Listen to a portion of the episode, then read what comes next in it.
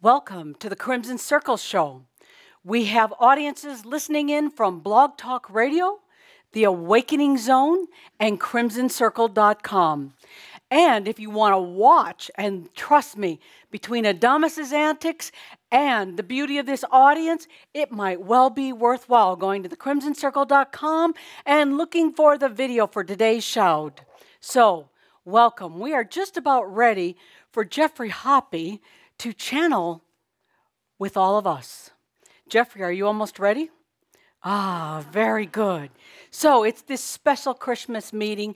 Thank you, holiday meeting, whatever you want to call it, it's up to you. But it's a beautiful time for all of us to be together here in this Crimson Circle Communication Center. So thank you. And we're just about ready.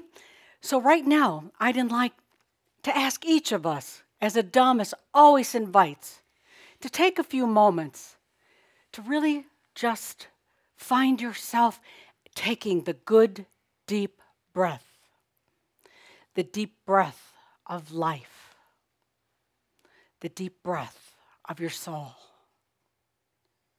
Breathing and allowing it all to come together now, at this very time, this very group.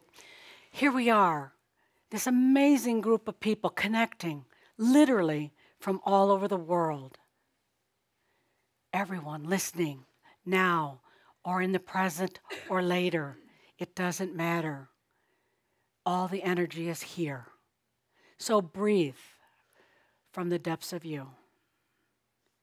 Breathe and allow yourself to fully expand. Breathing deeply.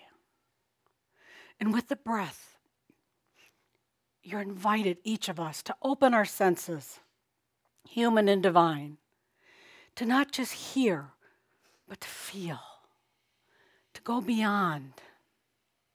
And as you keep this deep conscious breath flowing and the senses opening, we'll listen to some music to support that journey of the breath. So breathe as this music and video feel the faces of Shaumbra as you breathe and feel and allow.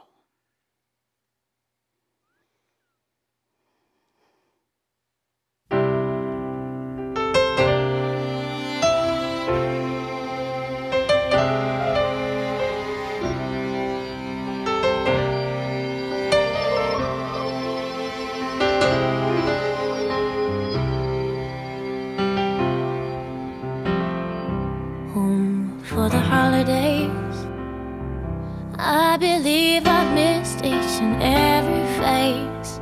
Come on and play my music. Let's turn on the love light in the place. It's time I found myself totally surrounded in your circles. Whoa,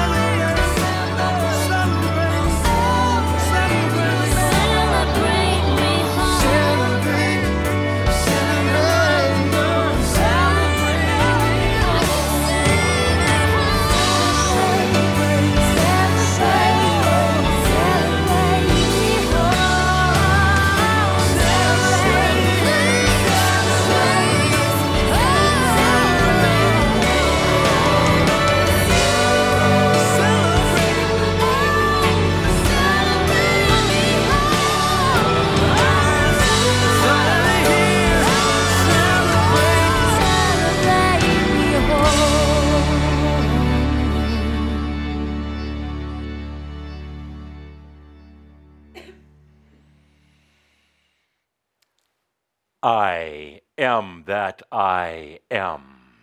Adamus of Saint Germain. Welcome, dear friends. Life is good. Life is good. Ha. Let's take a deep breath with that. Life is good and easy. Really is. Really is. We're going to talk about today why sometimes it appears to be difficult, why sometimes you make it difficult. But it's actually quite easy. I'm going to ask you to feel that for just a moment, if you would. Life is easy. Oh, you can give me a thousand reasons why it's not. You can tell me about your past. You can share with me your concerns about the future, but it's easy. It really is. The question that I have for you can you handle that? Uh, before you answer, I want you to really feel into that. Can you handle life being easy and abundant and free and different? Can you handle that? You say yes, but evidence would prove otherwise. I'm just saying. did we in, miss people here in the front row? Were they told, Linda, did you scare them off? Nobody in the front, thank you. I don't bite. I spit. I breathe fire, but I don't. Anybody else? Front row. Front row. Thank you. Yes. Uh, not one, there with your ears, one, over. yes, we Thank do have you. technical. Life is easy, but uh, you, you, have to be aware. Yes, this this is for me. Yes. Oh, no, no, no. So sorry. I believe it's yours. Thank you. Well, because of your horny um, uh, topping there, we can't have you sit there. Life is easy and it's good. And that's where we're going. That's where we're going. And it sounds beautiful. You say, oh, yeah, that's what I want. But in order to get there, we have to let go of some things. We have to have a vision a vision of life being easy, which it is. We have to not fall into the very dense gravity of mass consciousness. Uh, that's actually easy, but at first it's uncomfortable. Welcome, everybody who's listening in online. Don't you love the holidays? Don't you love the beauty of the holidays? So, if you could get a, a nice pan of the stage area. Yeah. Oh, Linda, you couldn't stay seated there. You're part of the natural beauty. oh, yeah. you win my heart today. Oh, I, I, love the holidays, always have. I, I, tend to come around more, not just to the shouds, but to you. I, I tend to hang around more at the holidays because you're ah, a little lighter, a little easier. The holidays, a time when humans, about the only time left now when humans believe in some magic. I believe in something special happening. They, they watch kind of um, sad, tearful, some would call them cheesy holiday movies, but I love sitting with you when you watch It's a Wonderful Life. Yeah. Yeah, you, me, the popcorn, your Kleenex, my scarf, and a lot of tears. I love the holidays because so often, too, it reminds you of the past when things were actually a lot more magical on the planet. A lot of that's gone now. It's a mental era. You, you can please be comfortable. and uh, Sandra, do I have to verbally remind you every time? the coffee with cream, please, no goat's milk. so magical this end of the year is. Maybe it's because you've worked so hard during the year, stressed and doubted, and uh, spent grueling hours at work that you may not even enjoy. Dealing with relatives, well, you have to do that in holidays too, but such a magical time of the year where you just let down the guard a little bit. Little children and even some adults believe in Santa Claus you believe in magical things happening. You believe in miracles. Miracles. Ah. Earlier today, I came through a what would you call a homeless person standing on the street corner down here with their little cardboard sign. Yeah. And the cardboard sign said, I just need a miracle. Didn't say I just need money. Uh, that's a first. said, I need a miracle. And you know what? Miracles do happen. Miracles aren't um, uh, like from an angelic source or spirit or anything like that. Miracles are simply things that you don't otherwise understand. You don't understand how it happened, and it doesn't matter. It doesn't matter that you have to know the details of how something or someone came into your life. A miracle occurs when you're willing to get out of the old limitations, when you're willing to go out of your mind, when you're willing to go out of character, that character that you identify with so much. Suddenly, the miracles happen because you're more available to the energies that were just waiting for you. Just waiting for you. It's all there. That's why I say it's easy. I, use this term kasama, which uh, some would translate to the word kismet, which means destiny, but not the regular linear destiny. Kasama is the destiny of the soul. We talked about this recently in Keahak. The destiny of really a paper cup for your commander? A paper plastic cup, please. Please.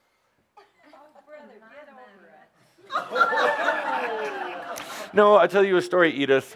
I'll tell you, I'll tell you a story, please. Uh, ceramic, at least. Crystal preferred. yeah. I'll tell you a story, dear Edith. You heard it partly from Cauldre, but it's very true. The boat uh, in, on the Nile at the dock did not suit my resonance. did not suit my resonance. Now, we could have all sat there, all 70 of us sitting on the boat, and endured the noise and endured the discomfort. But why? Why? It was simple as saying, move the boat. That simple. Move the boat. Coffee in a ceramic cup. I am that I am. Abundant life. Why not? Why Edith, who has spoken out, and now gets the brunt of my energies. Why, Edith, have you put up with anything less than the best for Edith?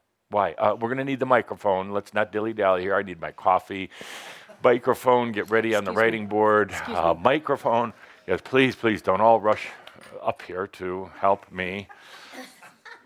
So God Edith, forbid. Edith, why have you put up with anything? Uh, get get up here, Edith, if you would. Take the chair. Oh. Oh. Oh. Edith, the rock star, the world over.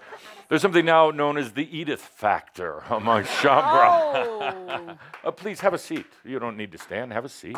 really? See, to my point, All right, all right. offered the seat of a king. And she says, Really? Now, Edith, Jeff, that's a torture. Yeah. Edith, why would you settle for anything less than the best in your life? Why have you settled for less than the best? That's an excellent question. and I know, I asked it. I wish I I knew do. the answer. Oh, ow. Oh. I know, but it was too close. It's bordering Oh. on. Uh, Edith, you do know, and that's the problem. You do know. But you refuse to see it. You don't have vision. Well, if you have vision, it's Edith vision. Oh. Move the boat.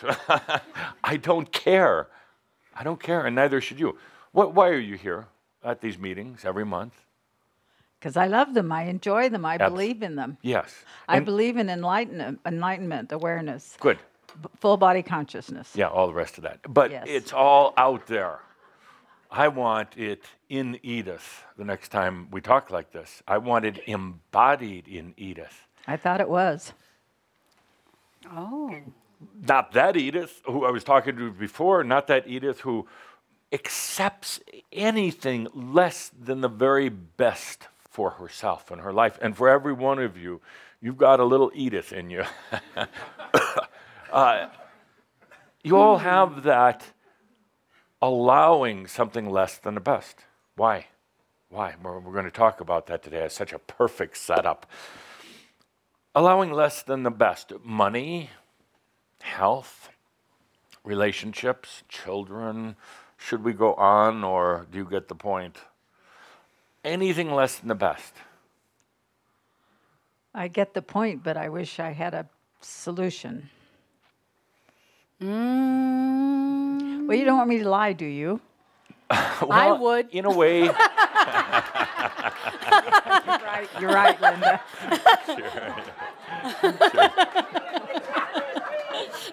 now that begs the question. So well played right into my hand. That begs the question what is the lie? What is the lie, Edith? You say you don't want you don't want you to lie to me. I think you are lying to me. And more than that, lying to yourself. When you say you don't know, sorry, crash. when you say you don't know, you lie when you say that you don't want yourself to lie to me because you are lying. You're lying by not allowing you to be who you really are. And it's so easy. It's so easy. But something's keeping you from it. And you've given me permission to be brutal with you if necessary and loving when needed. You've given me permission to point out where you've blinded yourself, you've closed yourself down. When you tell yourself and audience all around the world, if you look into that little red light on that camera, the world is watching. You've given yourself permission for me to expose the lie. And the lie is, I don't know. You do know. And that's going to be the most difficult thing for you to get over and the most beautiful thing. And it's very easy. So please, my dear, please.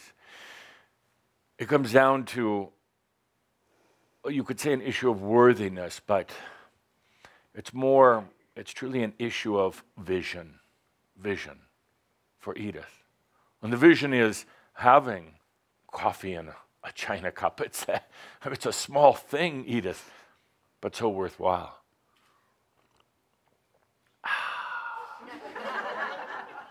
that sensual coffee that simply cannot be experienced with a paper cup and only with china. It's, it's the move the boat and not caring and commanding it, not worrying. Cauldre, Linda, the others, uh, Lucia, they worried when I said move the boat. I don't care about the details, they affect me not.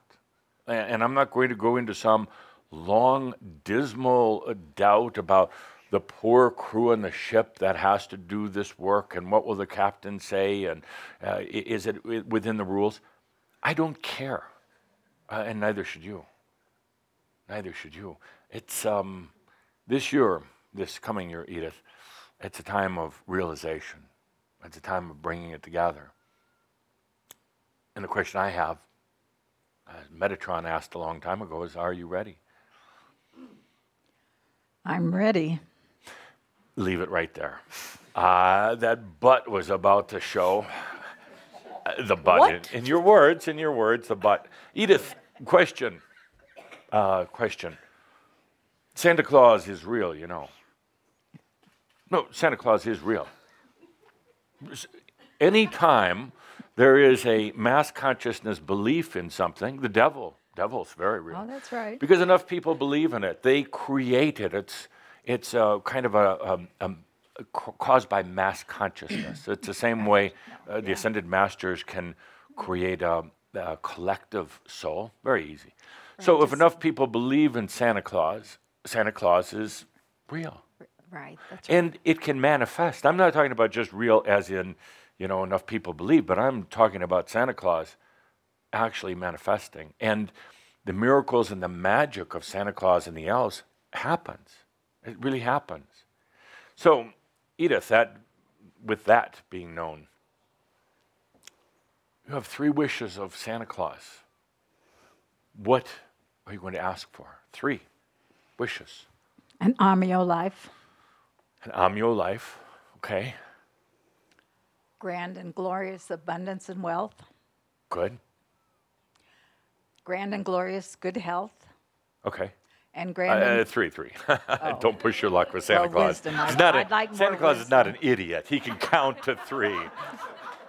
Okay, Ameo life. He can't give that to you. You have to give that to yourself. It's easier, actually, than having Santa Claus give it to you. Uh, wild abundance. Santa Claus can help with that, actually. Because once you've allowed it, it just keeps coming in. And it doesn't matter if it's Jesus or Santa Claus or me or anybody else. We'll keep bringing those gifts. We'll keep bringing the energy. We'll help bring the energy in for wild abundance. Yes. And health. Health. Uh, yes, uh, it's mostly up to you. Santa Claus doesn't have a whole lot of influence on that, but it's mostly up to you. But I thought everything was up to us, that we were the master creators. You are, you are, but then the energies are often brought in from the others. The body is kind of yours. You, you, you're bringing in those energies. A lot of the other stuff comes from the outside. The body is a very personal thing, and I'll give you this hint: don't work on healing your body. Really, I don't. I know. It's healed. It's healed. Well, it's actually, we're going to go beyond the physical body that you know now, and we're going to go into this light body. Uh, so we're kind of going beyond it. With a light body, it, it pay, pays no regard to the old physical body. We're not going to patch up the, the, not old body as in you, but the body you've become accustomed to. So good. Thank you. And thank you for tolerating me. I love you, t- and I tolerate you. Thank you. Thank you. Now, dear Linda, thank you. Let's continue with this. Uh, if you would, uh, to the audience, please. Santa Claus, you got three wishes. What are you going to ask for? Three wishes. If you, would- if you would stand up, yes. Um, my three wishes that I'm trying not to repeat what Edith said. Yes. It isn't hard. to- Everybody So- just wants to repeat what Edith says. Of course. Quoting Edith. Yes. Well, um, Three wishes. I want this next year to be a magical year Okay. where amazing and wonderful things happen. Like what? Um, for me to know within myself that I am an ascended master and I'm exactly where I need to be and doing what I want to do. Good.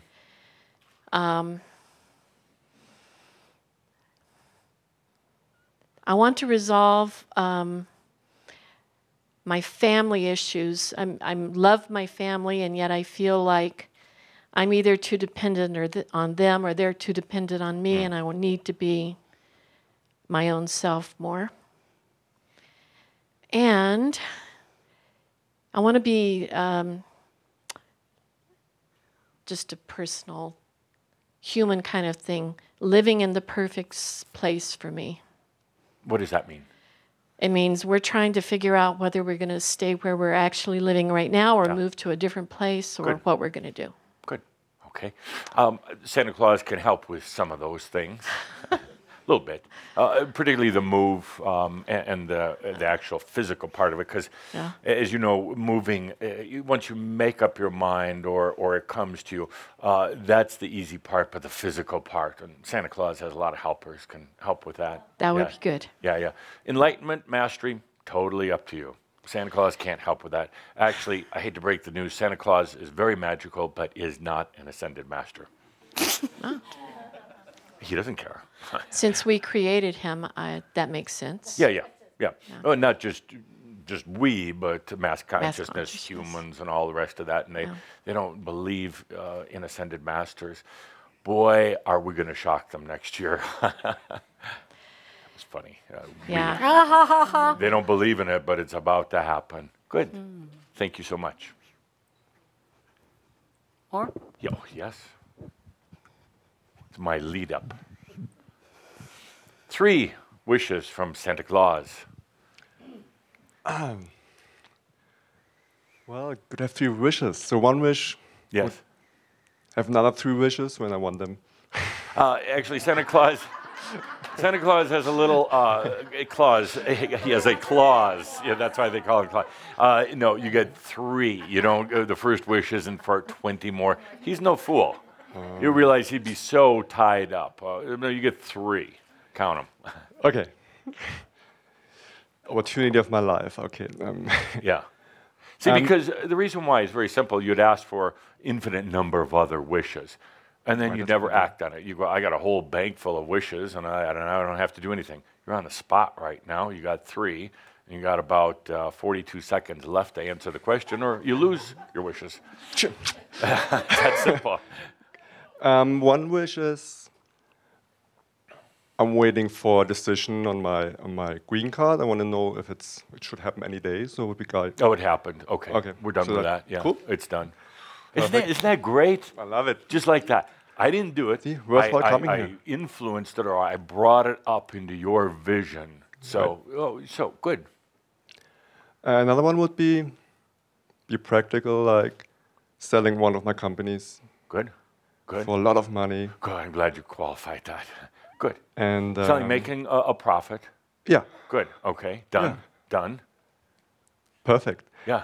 Um, what else? Time's running out. Time is running out. Okay. Yeah. Anything. Just make up something really quick. Um, a, a big house next year. Eh. A big house. Okay. Big house. Five Big house. bedroom. Five bedroom. Uh, Do you own it? Yeah, why not? Is there anybody in the house with you? Yeah. Anybody else living there? Yes. A bunch of people. bunch you have a people. commune. Commune. Uh, yeah, yeah. and you sit around Well, at night singing Kumbaya. Uh, what, uh, it's- but it's your house. Yes. Yes, good. So you can throw them out anytime you want. Yeah. Uh, let's, let's start that way. Let's start. Yeah. It's your house. Throw everybody else out right now. Okay, it's my house, and then Okay. I can invite people in, and Mostly not. maybe not. I'm just I'm just trying to help you here. Okay. Uh, yeah, uh, because there's a tendency to kind of um, you need your own space. Uh, That's true. You re- uh, yeah, I know it's true. Yeah, I yeah. wouldn't lie. Um, but anyway, That's good. a good thing. If it's my house, I can do what I want. So I can. Yes, you can Yeah. with yourself. Exactly. Okay, you can have a dinner party now and then, but Yeah. none of this moving. You're invited. Yeah, thank you. Good. What, what's for dinner? What, what are you serving? What are you serving? Um, filet mignon, some Okay. red wine, Yeah, and um, yeah, and then that we'll, sounds like a boring dinner so far. we'll deal with the details later. okay, great. Good wishes. They're there. They have so happened. Now, I'm going to ask you this. Take a good deep breath and, and really embody them. It's done. Just like that. Took a little urging, nudging on my part to bring it out to get you to, to verbalize it and, and wondering if, if you can really ask for these things. Absolutely. You ask for anything you choose. No paper plates. I will leave if it's served on a paper plate. Now, it's already done because you, you had the vision for it. It took some nudging, but it's already done. And that's so easy. The, these, these physical type things, uh, you know, a house, selling a job, green card, so easy. These are really Santa Claus wishes. I mean, he's good. You're good at that. And I'm good at helping to get it out. But it just happens. So from here on, you don't worry about the details. You don't worry about how it comes to being. You don't stress over it. You don't plan any of it. But you're in the moment when the process starts rolling, when it starts happening. You are there like the graceful master, just keeping those energies moving. No blocking them, no wondering how it happened, no wondering about any of it, even if it appears to be some hiccups along the way. exactly. yeah. Ah, if, if suddenly your lawyer calls and says, We have a problem here, it's like you take a deep breath and you think or even say, No, you got a problem. I don't. it's already done. Now make it happen. And the whole year was like that, and it was such interesting. It's like, Yes. like wow, what a fucked up year. Yes. But then you look different. It's like, wow, it's magical. It's all How about working out and? perfectly. It's the and. And, It yeah. was uh, messed up here. I'm not allowed to swear anymore online.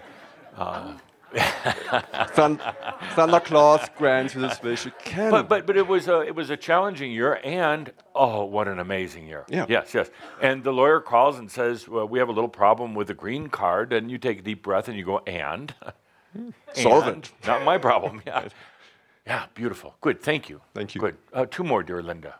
Uh, making a point here. Okay. I'm feeling yeah. this, Three feeling wishes this. from Santa Claus, who was into very real, very real. Three wishes. I'm getting called. I'm getting called. Yes, yes. Three wishes. Mo money, mo money, mo money. Good, good, good. Okay. That's it. And my dear friend, uh, it, it, it's going to happen now. Uh, now, and what are you going to do with it? Buy a lot know, of shit. before you before you answer that question, you remember the story I told? Uh, it was going to be in my smash hit upcoming best-selling book, Memoirs of a Master, uh, of the student who was given a loan by the master and came back a year later twice as broke. Are you going to be that, or are you going to do something different to Who cares? energize? I'll take that. I'll take that. Somebody had their phone now. Don't give it to him. Are you crazy? Do not give it to him. I have to call. I have to call Santa Claus. Turn it off Santa and Claus. sit on it. She has been a bad girl. She let her cell phone go off in the middle of my presentation. So Santa, take her off the list. Mm. So, a lot of money, a lot of money, a lot of money. And what are you going to do with it? Spend it. And Spend it. and Spend some more. okay, until what? Until you're flat broke? I'll get some more. Good. Thank you. You're welcome. Thank you. Yes, yes. From my lips to yours. Uh, well, not quite that way, but my. Oh, oh, ew. good, good. And, and hopefully, I've made you in the past and many of you angry enough, upset enough with me that you just go home, oh, that uh, dumbest, uh, just enough to get the energies moving again. One more, please. Santa Claus, three wishes. What are you going to ask for? What are you going to ask for? Oh, wait, wait. We've got to mix it up. Male, female, male, female. Why? Does it matter anymore? No, just. It's just the game. Okay. I'm the bad How about girl. enlightened, unenlightened? Enlightened. Uh, oh. Go on, please. Three. well, the first thing is I want to become enlightened, Yeah. but I don't think Santa Claus can help me with no, that. No, no, no. I want a house. You want a house? Yeah. Good. I want a real nice house, Yeah, yeah. like three, four bedrooms. Okay. Yeah. Maybe you could move in with uh, Stefan. No, I want my own house. Please. Thank you. Oh, yes. And what else? Um, But that one's done. Okay. What else? well, this one is also personal. I want my creative side to really explode and come out. Why hasn't it? Why hasn't it? Yeah. Well, I. Uh, hello. echo. Echo. Echo. Why hasn't it? Because That deer in the headlight look. I've been kind of busy pondering my enlightenment. Aren't they the same? Aren't they the same? I mean, you're pondering both of them, is what I mean, not realizing either one. But aren't they the same? Your creative explosion, uh, It's well beginning to come out. beginning to. Okay. Yes. Slowly but surely. I was scared of it. Why? You should be hmm. scared of not having it. Well, you know, like when I heard my voice for the first time, like seven years ago, Yes. it was so incredible, it scared me. Yeah. And I stopped singing for seven years. Oh, well, you know what's going to happen now, don't you? Well, I'm starting to sing again. Yeah, right now. Oh, no.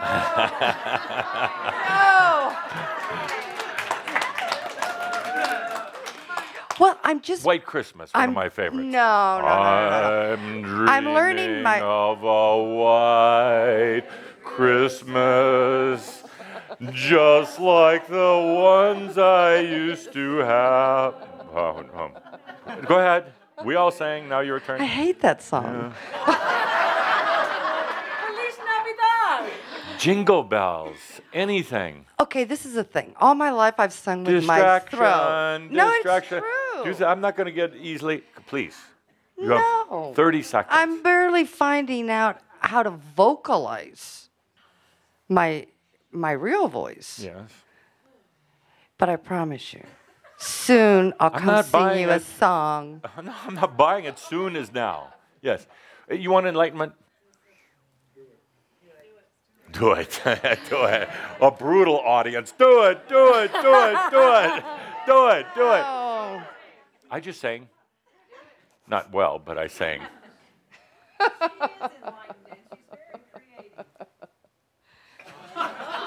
You could be next, Edith. See, Edith, Edith, you're trying, you're trying to rescue here. You, you have this beautiful opportunity in our Santa Claus moment where others are uh, just like that, realizing houses, money, uh, businesses being sold for a great profit, just like that. It's that easy. Now, what's the hesitation? You just said you realized your voice. I'm saying, let it out. You said you want an outburst of creativity. I don't think so. I think you want to ponder it. I think you want to play with it. I don't think you want it. I'll take the microphone. It's sing or nothing.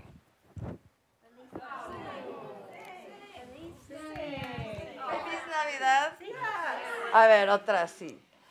And then we'll join in at some point. A ver. Okay. But this my throat's gonna come out, okay? So let's look at Now, do you, do you see do you see what I'm talking about? Oh, I said it was going to be so easy, and I said that life is good, and uh, Bésame, bésame mucho, como si fuera esta noche la última vez. Bésame, bésame mucho, que tengo miedo perderte, perderte después. ah.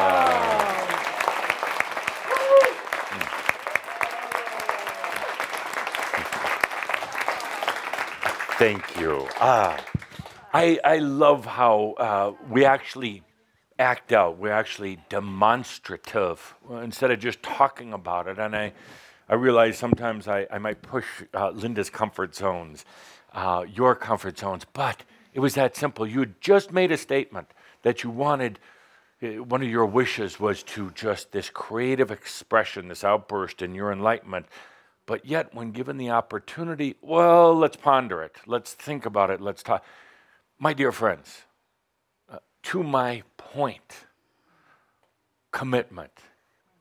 Every one of you has made a commitment in this lifetime that this is it. Nothing else. Nothing else. You made a commitment before this lifetime. You made a commitment in a previous lifetime, in between lifetimes.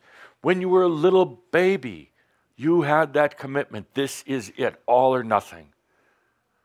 That fire that rages in your heart and in your very being is what brought you here. That commitment that this is the lifetime, the lifetime. Commitment that you're not going to squander it, that you're not going to let yourself get distracted. The commitment that this is it, all or nothing. So deep in your veins, so much a part of everything you've done in this lifetime. It's the only thing. And my dear friends, Santa Claus or not, Adamus or not, it's here. It's done. There's nothing that you have to work at anymore. There's nothing that you have to study. It's the time of the realization what already is. I used this term kasama with Keahak recently. We're going to be experiencing that, all of us, in a variety of different ways. It's what has already been done, already there. Whether it's enlightenment, whether it's a few extra dollars in your pocket, whether it's your health or your light body or any of that, it's done. It came through a vision, through a desire. It's there, not out there. That song didn't need to stay out in the future somewhere. That wild expression of creativity or abundance or knowingness or simplicity doesn't need to be out there, out in the distance. Nothing to strive for. It's here. Kasama is the destiny of the soul. Now, I've said many times there is no destiny, there is no fate, not in linear terms. Uh, there's nothing out there. There's nothing, there's not the higher hand guiding your life and making things happen. There's no angelic counsel or alien beings or beings under the ground or even government beings that are manipulating your life. There is no outside destiny, but there is the soul destiny. There is what is already within you, Edith, already done. The, the money, uh, the, and, and money is just the, the, the tip of the iceberg, but the realization, the realization. We've done, I've done, and we've all done an effective job in these past five years of weeding out, letting go, pushing away those who weren't committed. There's no room in Crimson Circle for those who are not absolutely committed to their enlightenment. This isn't a sideshow. This is not uh, entertainment. Well, it's entertainment, but it's more than entertainment. This isn't just a, another distraction. This is it. This is it. As I've told Cauldre and some of the other Shaumbra, it's the year, it's the time, it's the right now when the popcorn starts popping. When it's been heating up, you know how it is when you put that popcorn in the in the kettle and it starts heating and you wonder when will those kernels ever start popping particularly if you're really hungry and it's late at night and you're you've got the movie playing and you just want those kernels to start exploding with creative orgasm hmm. and then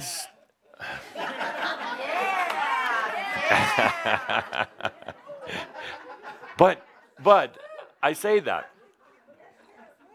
and I start out by, by I start out our session today by saying it's really quite easy, and you're all yeah, yeah, oh, uh, it's easy.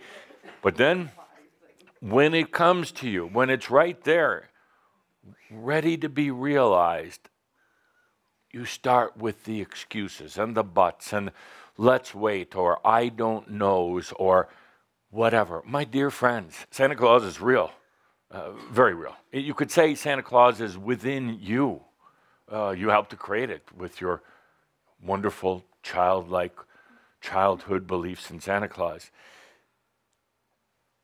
It's right here. And where we are going is realizing it. I don't want to hear any more excuses, any more buts. All the tools are here, and it's just now letting yourself explode into who you are. Yeah, a, beautiful explosion into, into self.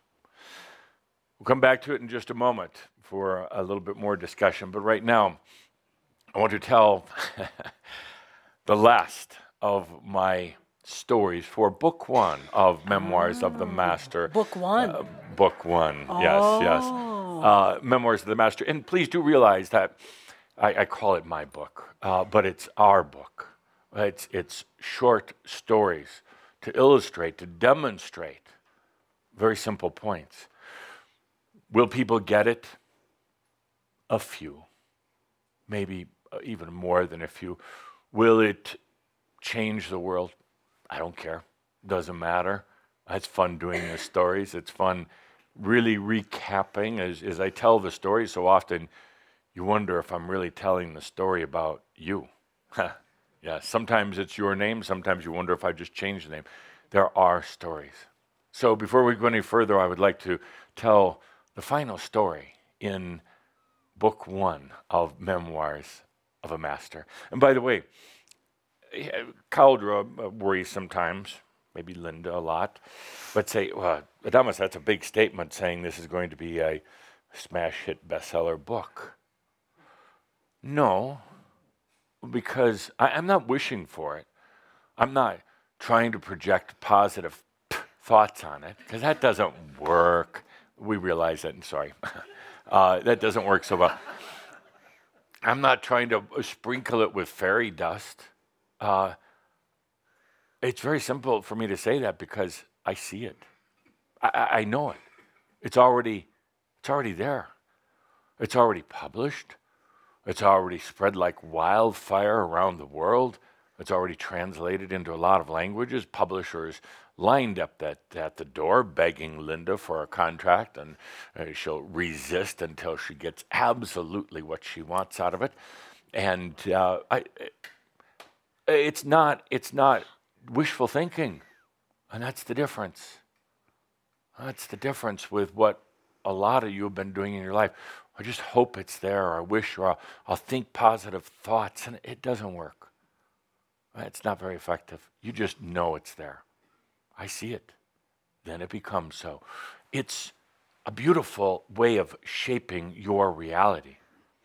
I already see it, therefore, it's there. Therefore, whatever direction things were going, it doesn't matter. Maybe things were in your life were going in not at such a good direction. Doesn't matter. You just have the vision. And then everything changes. It's, in a sense, playing with time and no time. Oh, we had such lovely discussions about time in Egypt. Such lovely experiences with being timeless by getting out of a consciousness of the restrictions of time and realizing that it's already done. Not, not in the future, not off in, you know, 20 years from now, right now. And it changes everything. It changes the past, everything everything. Oh, my greatest moment is going to be when some of you uh, poppers, some who have really opened up, and I use the analogy of popcorn because a lot of you you want to you want to be like um, the slow roast method. You put it in the oven, you let it cook for about six hours until it's slow roasted. Popcorn, you really heat it up, and then boom, it blows up. But it blows up into this amazing, kind of tasty, crispy, delicious thing, which you are. So, yes, ooh. so, my dear friends, in, in, in Egypt, oh, we have wonderful experiences beyond time. And my greatest moment is when one of you comes to me, and not, not with a machio words, but a real knowingness, and says, I finally get it, what you were talking about, about the past. I finally get, not just in an intellectual way, but I get when you say the past is not at all what I thought it was, what I remembered. When one of you says, you know, I thought I had a really bad childhood and bad parents, and I did bad things, and I made bad decisions, and I took bad turns in life. And then you suddenly realize, it wasn't at all what you thought it was. You suddenly realize it's still happening. It's not bad. And it actually, you could say in a wonderful way, it never really happened anyway. When one of you comes to me and says, I just realized what you meant about the past, I finally get it. Ah, oh, my, one of my defining moments. But in the meantime, let's go into our story. Let's take a deep breath as we shift into the final story of Memoirs of a Master. Hmm. Harold loved the holiday season. Loved it so much that he decided to do the final decorations on top of the huge Christmas tree in the grand hall of the spiritual school. He got in before any of the others had even woken up that morning so he could put the finishing touches on a tree that was almost three meters, was almost seven meters tall. Huge it was. He pulled out the huge ladder. He pulled out all the decorations and ornaments, assembled them around him so that he could have easy access, and began the climb up the ladder. holding, of course, the tree topper, that beautiful angel, the crystal angel that would be put high atop the tree. And as he was putting these finishing touches on the tree from up high, he heard the door open on the grand hall. And he turned around to look, and he saw that it was the master. The master. And in that moment, in finishing off the tree, in that moment in the early morning hours of looking over to see the master, of course, you can guess what happened to poor Harold. He lost his balance. He went tumbling down the ladder, landed on the crates of ornaments on the floor, and in doing so, broke his arm, broke two ribs, and cut his face on one of the glass ornaments and passed out.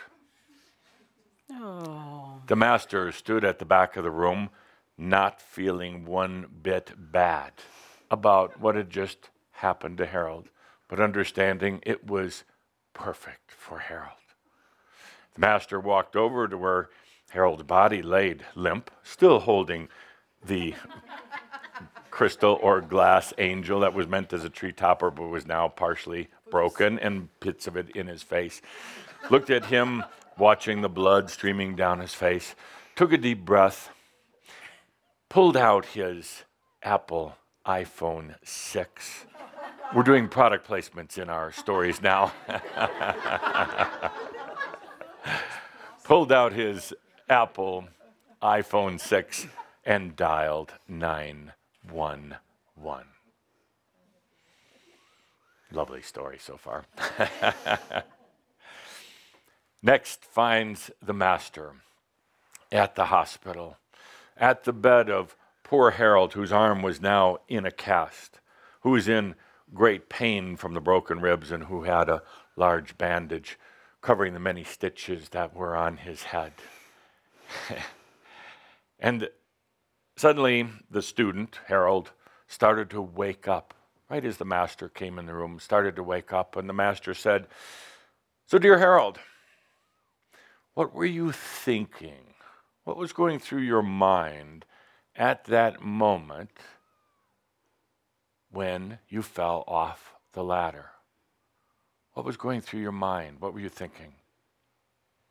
Harold thought for a moment, thought back to the incident, and he said, Well, Master, there's two main things. The first was, was I going to live?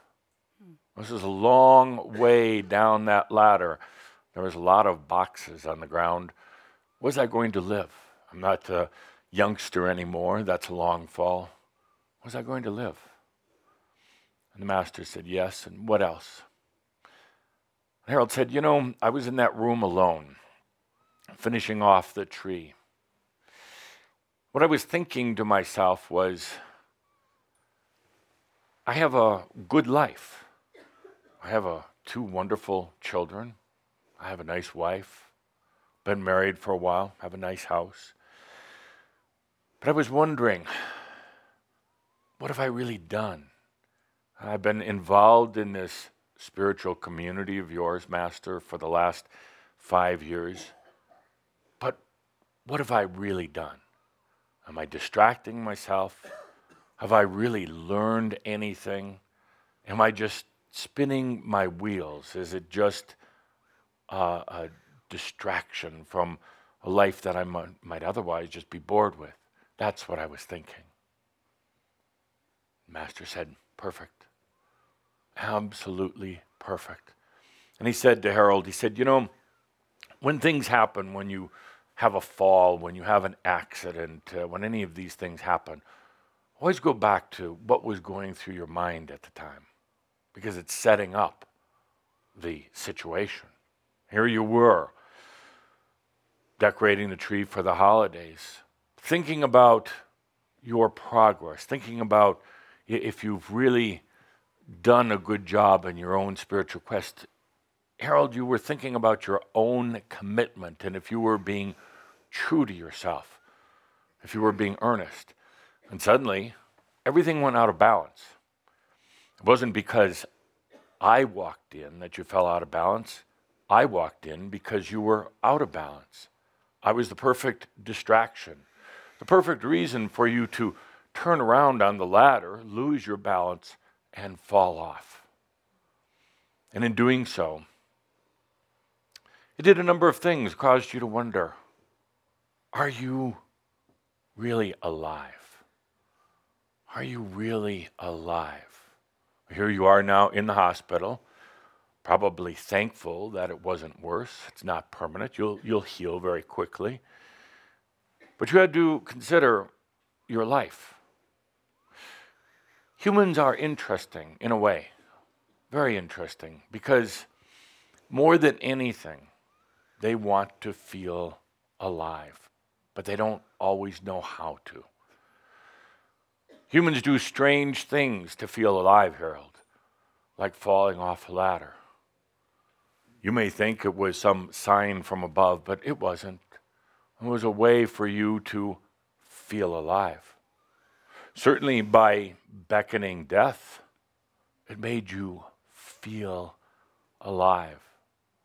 By being in pain as you are right now, it actually reminds you that you're alive. Pain is funny like that. While pain is very difficult and painful. it reminds you that you're alive in a strange way. Why is it that humans do things, sometimes insidious and painful things, just to make themselves feel alive? Why is it that humans will drive down the freeway at incredible speeds, frightening speeds, just for the thrill of feeling alive? Why is it that humans turn up the music so loud, beyond what the range of their ears can really even tolerate? Why is it? Because it makes them feel alive. That noise, that vibration, that external power and energy coming in through their ears, distorting their brain, it makes them feel alive. Why is it that humans argue with other people, ones they claim they love? Because it makes them feel alive. Yeah, Harold, even an argument makes you feel alive. It gets something going in what might be an otherwise kind of boring life a life where one wonders if they're really alive, if, if they're really worthwhile, if they're really doing anything of value.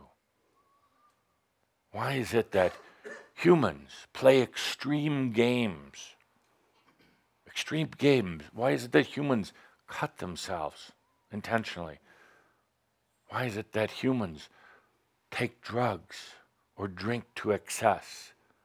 Harold because it makes them feel alive. There are indeed better ways to feel alive. But very few humans really realize that. So they resort to these external challenges to themselves.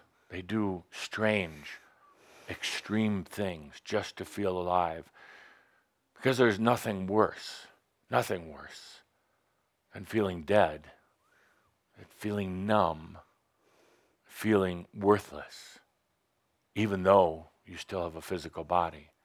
So they do very, very strange things. Your fall from the ladder, Harold, was in a way answering a question to yourself that you had up on that ladder.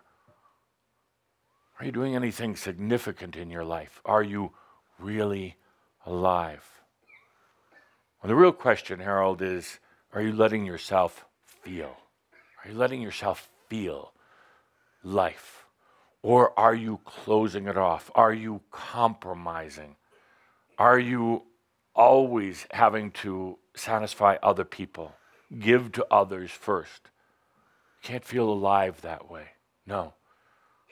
Matter of fact, when you do that, when it's always putting others first, each day you'll feel a little bit more dead because they're taking energy and you're allowing them to. When you fell off that ladder and you went into excruciating pain and then passed out because of the pain, It made you feel so alive to have that pain. Isn't that strange? Harold, I've known you for five years. You've been a good student. But, Harold, you question. You question yourself. You hold yourself back.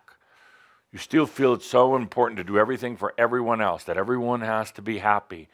You still limit yourself. You still feel ashamed of having more in your life. So, Harold, in a way, in a way, you're killing yourself slowly, day by day. When you tell yourself, well, you're a good father, you have a good job, you don't have bills, but you know as well as I do that you're really not feeling alive.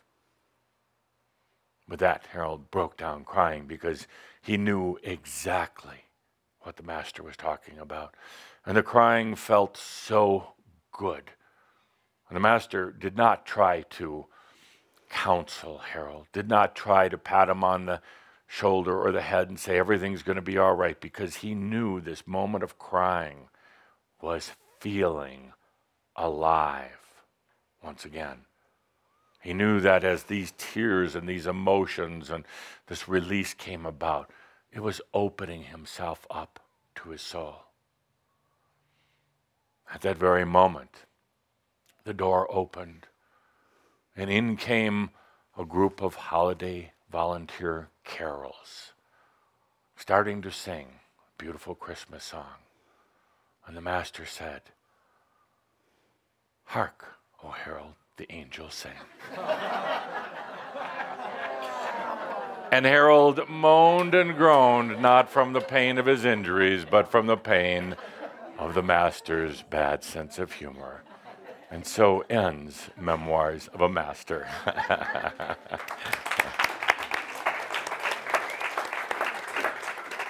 and to the point, dear Shaumbra, alive, alive. We've come a long way together. And you could say it, it will get more intense, and that's good because you're going to feel more alive. We've come a long way together, and there's no room anymore in your life just to survive, just to get by. No room. It is truly a matter of to survive or to be alive. That is the question. Hmm. To survive or to be alive. There's no more middle ground here. There's no more holding back here. I'm going to be uh, emphatic about that in this coming year. And it has nothing to do with the year, but it's a good time. I love the holidays. We celebrate, kick back a little bit, and get ready for the next round. But the next round isn't going to be about surviving. Surviving isn't very fun, is it? No, no. You didn't come here to survive.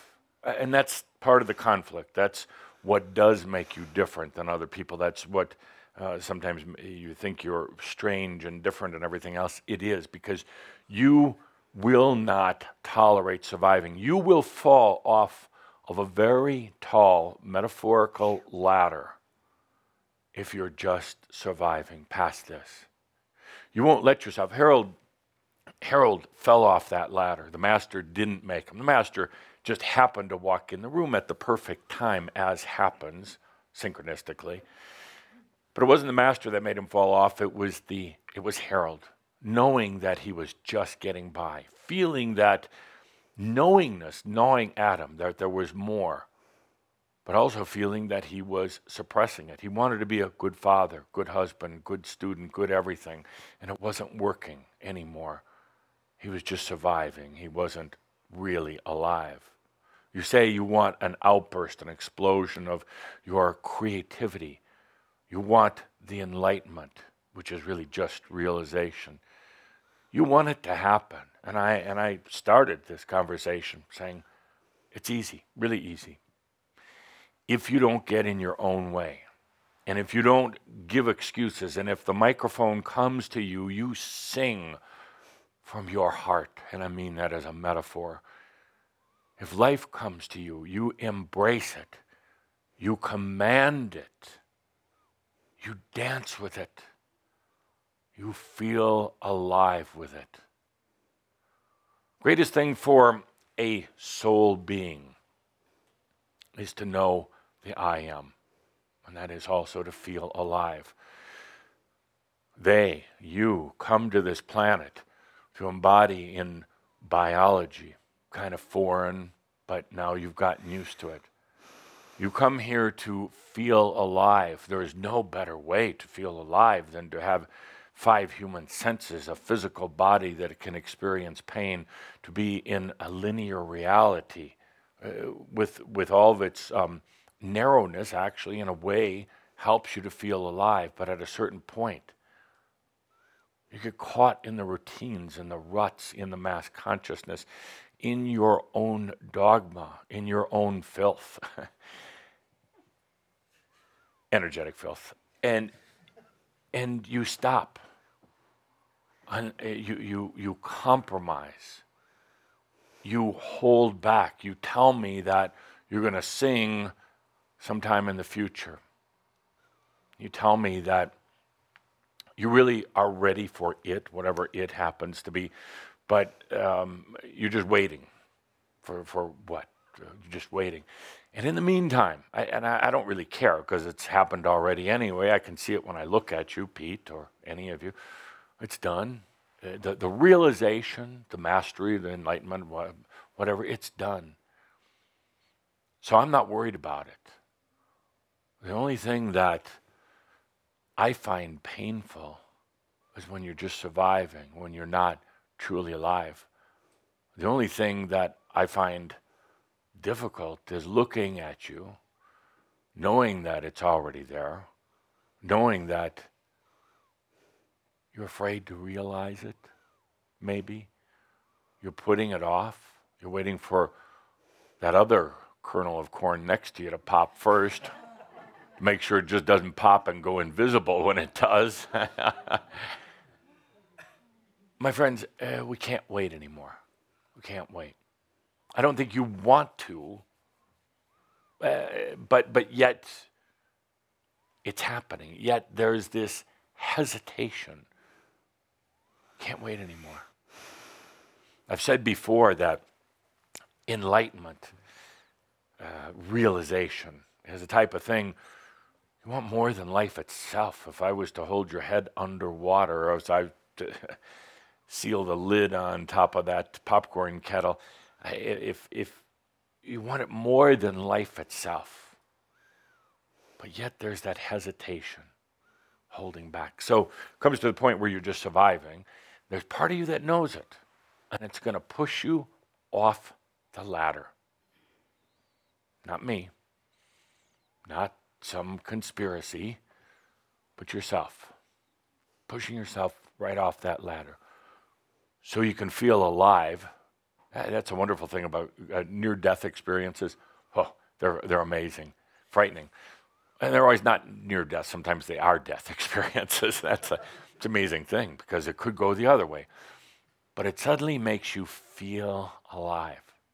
We don't need to go that route. I actually don't recommend it whatsoever. We don't need to, to go through that big car accident route that's in some of your energies or the, the cancer scare route. That's a, that's a creepy one.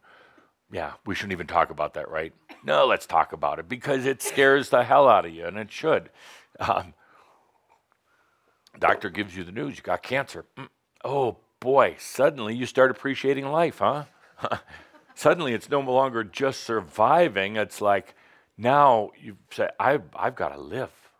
I got to do everything that I wished I had done.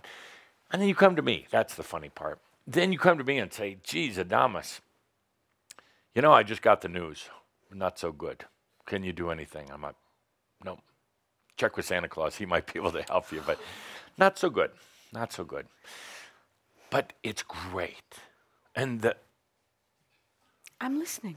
The the good part is the good part is you get the news, you panic, and and you you wonder if there's some miracle cure out there. Yeah. But you start to contemplate life. Ah, and then you then you come to me. We have, we have some great talks, and you know who you are. And first you try negotiating. That doesn't work. But then you say, you know, I just wished I had, I fill in the blanks. I just wished I had allowed. I wished I hadn't procrastinated my own enlightenment, my own realization. I wished I'd been a little bolder. I wished I hadn't compromised so much. I wished I'd had the clear vision back then than I have that I have right now. Oh, do I have the vision with death beckoning me and all the pain and everything else that's going to be involved in this whole ordeal? Oh, do I wish. My dear friends, let's just get the vision now. Much easier. I said at the beginning of this, it's actually really easy unless you get in your own way. Let's have that vision now. And the vision, I don't mean a vision with your eyes. Vision, vision is the awareness. That's what vision means. It's an awareness. Um, Cauldre will allow me to tell an interesting story. He had an experience the other night, uh, sitting uh, after dinner, watching some inane television show. and relaxing, he says. Relax, he was relaxing. And suddenly, he could see in a way he had never seen before, not just with his eyes. He could see all around 360 degrees, even if his eyes were closed. He could see into everything, into, into the stone on the fireplace, into the wood and the cabinets, into everything. He could see in and through things he could sense everything with no effort, with, with no effort, not even trying. It was suddenly the awareness was there. That's what it's like. Suddenly, just all the awareness. You, in the awareness, is, is not a mental thing at all. It's just there. You don't have to work at it. Suddenly, you realize the setup. You realize how the energies work, how they come to serve you you realize how you're your best friend and you're your own worst enemy. You realize how you get in your way. You realize how you compromise. I was going to say wimp out, but you compromise so much. You know why you're here in this lifetime. You know that commitment, that burning, deep commitment, but then you compromise. Let's go beyond that. Let's have some vision. With that, I'm going to ask for the house lights to come down a bit for some nice holiday merabh music. Mm. Ah, yes.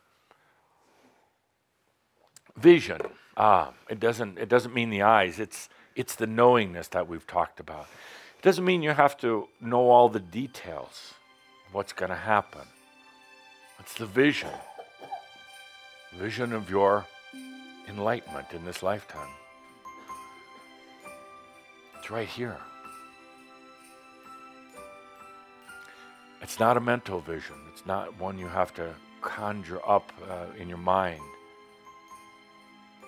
It's a vision, a knowingness that you came into this lifetime, saying it's your last lifetime, came into this lifetime so deeply committed that Nothing will get in your way. Not even yourself. I always liked that part. When you said, Nothing's going to get in my way, not even myself. If it means having to fall off a ladder, get in a car accident, whatever. You weren't going to let anything get in your way. You had such a vision, such a vision for why you're here.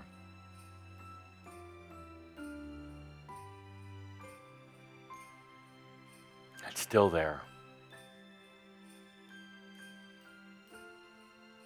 The beauty of this is you don't have to do anything. You don't have to work the vision. You don't have to figure out how to get it done. It's already done.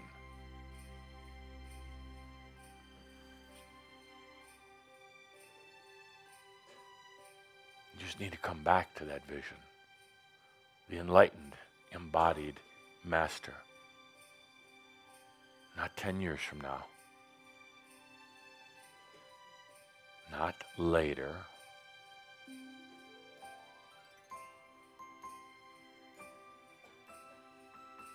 Right now. That vision alone, that reconnection is enough. It will move mountains and boats. that vision, that knowingness, without doubt, that bold vision is all that is needed. Everything else just starts falling into place. That's when you, the master, can just have this big old smile on your face. That's when you can allow energies to serve you. That's when you don't scoff or hold back wealth and riches, at health. You don't put the foot on the brake. That vision.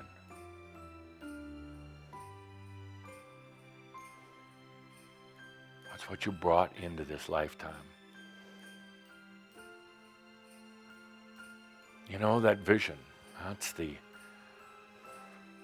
one of the two things that you held, you regarded as being so precious, so very precious that you hid it away.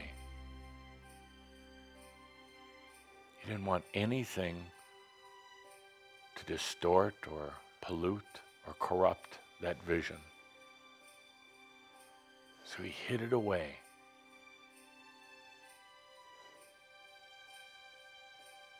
That it wouldn't be exposed to harsh things of this world. You hid it away because you knew that you would be very vulnerable to darkness in this lifetime, more than other lifetimes. I'll repeat that. You knew that you were going to be vulnerable to darkness in this lifetime more than any other. So you hid away that vision so it would not be corrupted. You're going to be more vulnerable to darkness because you're going to be more sensitive. You're going to be more of an explorer. And you knew that the time had come when you couldn't run from the darkness anymore, yours or any others. You couldn't run from it anymore. You couldn't hide in the light anymore. True integration is integrating everything darkness and light, high and low, good and bad, masculine, feminine. So you hid away that vision of your enlightenment so well that you could almost say that you forgot where you put it.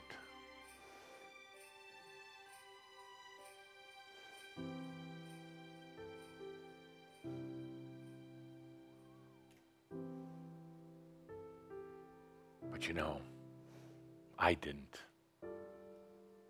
I saw where you hid it. I knew we were going to be sitting here like this right before the holidays.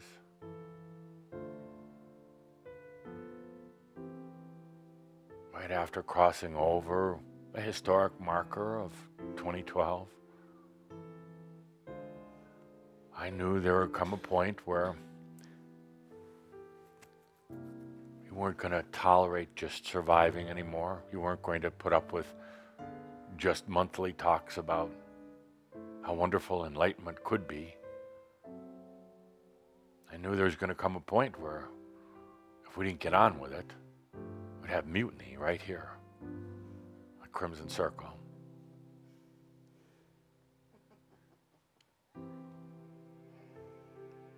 So I had the vision, you had the vision that we'd be sitting here.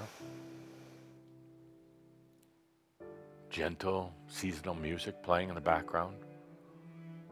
Nice Hanukkah tree on the stage.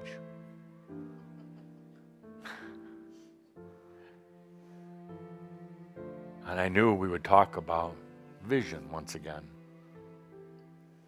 The vision you had, the vision the knowingness that the enlightenment was already here. Not off someplace else, but right here. The vision, the awareness.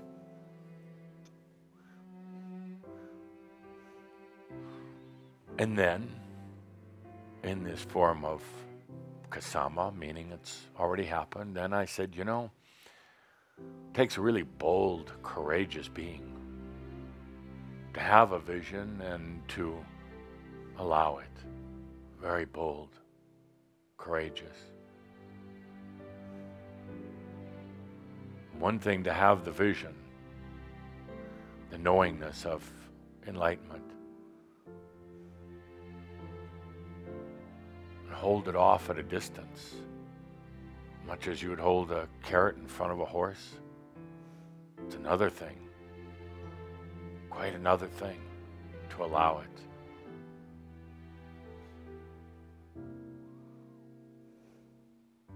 In a way,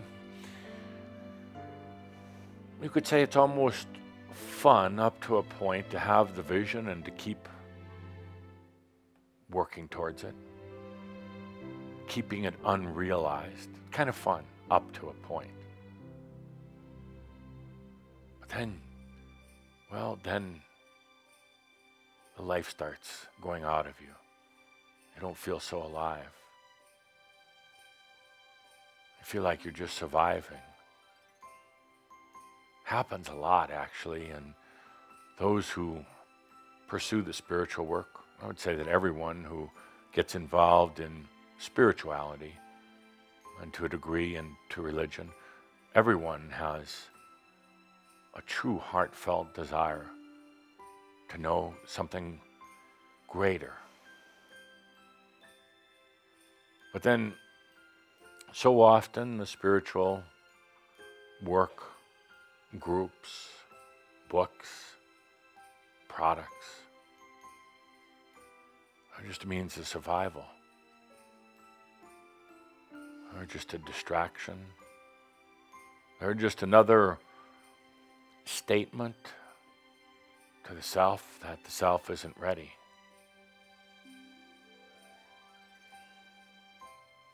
Sooner or later, sooner or later, you get tired of all that and come to a moment of truth. It's already happened and it's happening. Funny thing is, this moment of truth right now is not just happening here, it's actually also happening in everything about your past. What you're feeling right now is being felt by you, a young child, at Christmas time,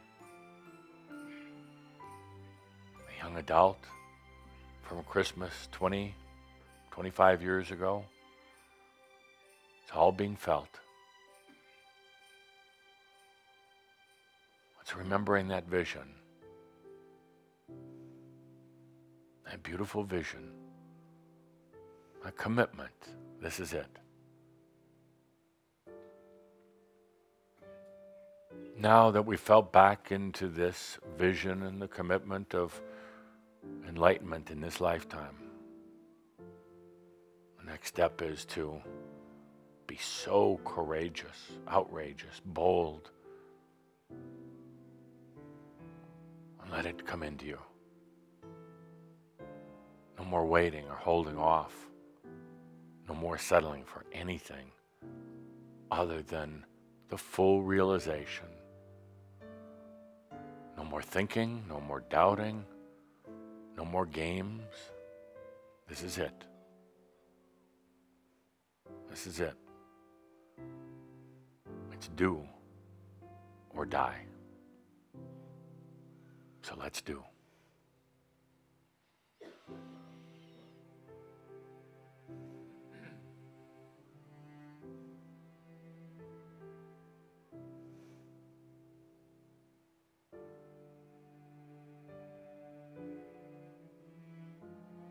I understand why you hid the vision, why you pretended it wasn't there.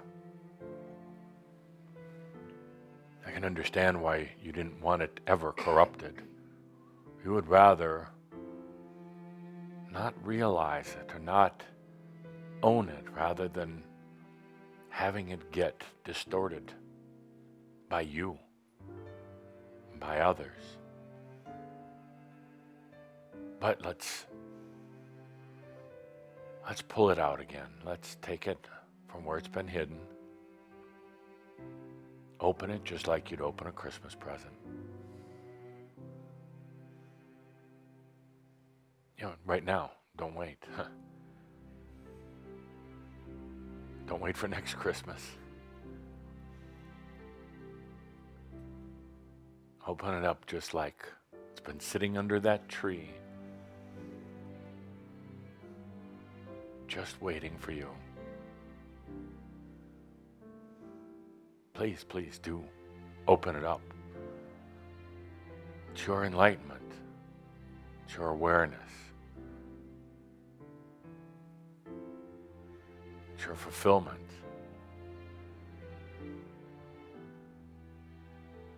Feel it.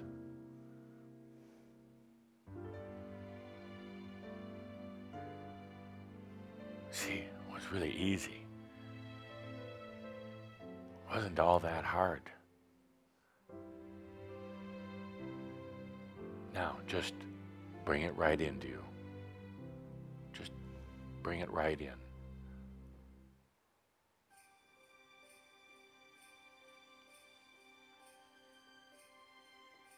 Your body, bring it into your body and your your mind.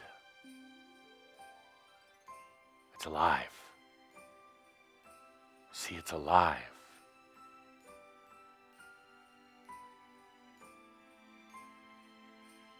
It wasn't a book of secrets. It wasn't a magic wand. It was you, your, your vision. It's alive. You don't have to do things like fall off ladders or get into car accidents or get that bad news from the doctor as false ways of feeling alive. This vision is alive. Bring it into yourself, into your body, into your eyes, your nose, your mouth. Let it flow into your ears, into your belly and to your feet, into your days and nights.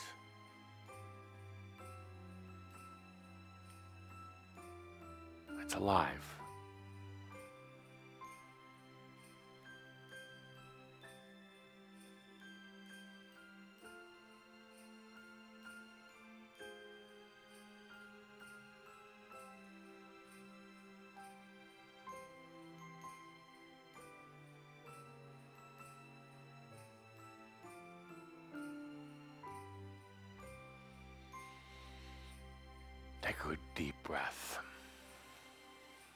Good deep breath, my dear friends.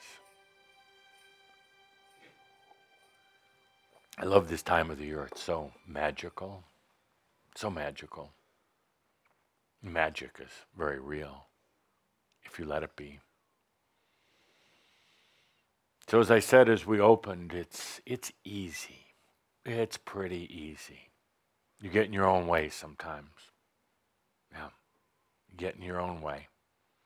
The doubts and the holding back. But where we're going now, where the Shaumbra who are still remaining, where, where we're going now is into the realization, the experience, into the living it, not just surviving life and talking about it, but living it. That's where we're going. It's actually going to be a lot easier, a lot easier in, in many respects. But it's going to require you being kind of outrageous, kind of bold, well, really bold, and being yourself.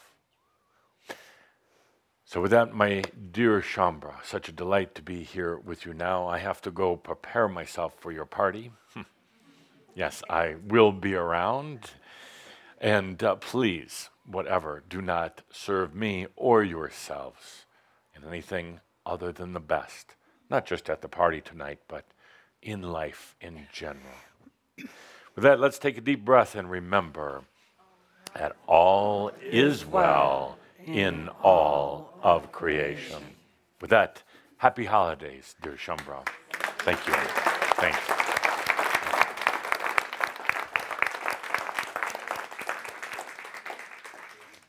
So, with that, I invite us to keep breathing and celebrating this special time, these special invitations and gifts from Adamus, as channeled by Geoffrey Hoppe. I want to thank all of us for being here. Those of you listening in from the Awakening Zone, Blog Talk Radio, Crimson Circle, and for those bold ones who have been so entertained watching the video on crimsoncircle.com. So I invite you to celebrate and truly enjoy life and your enlightenment. Thank you for being here. We'll see you soon, maybe December 31st. Thank you, everyone. Thank you.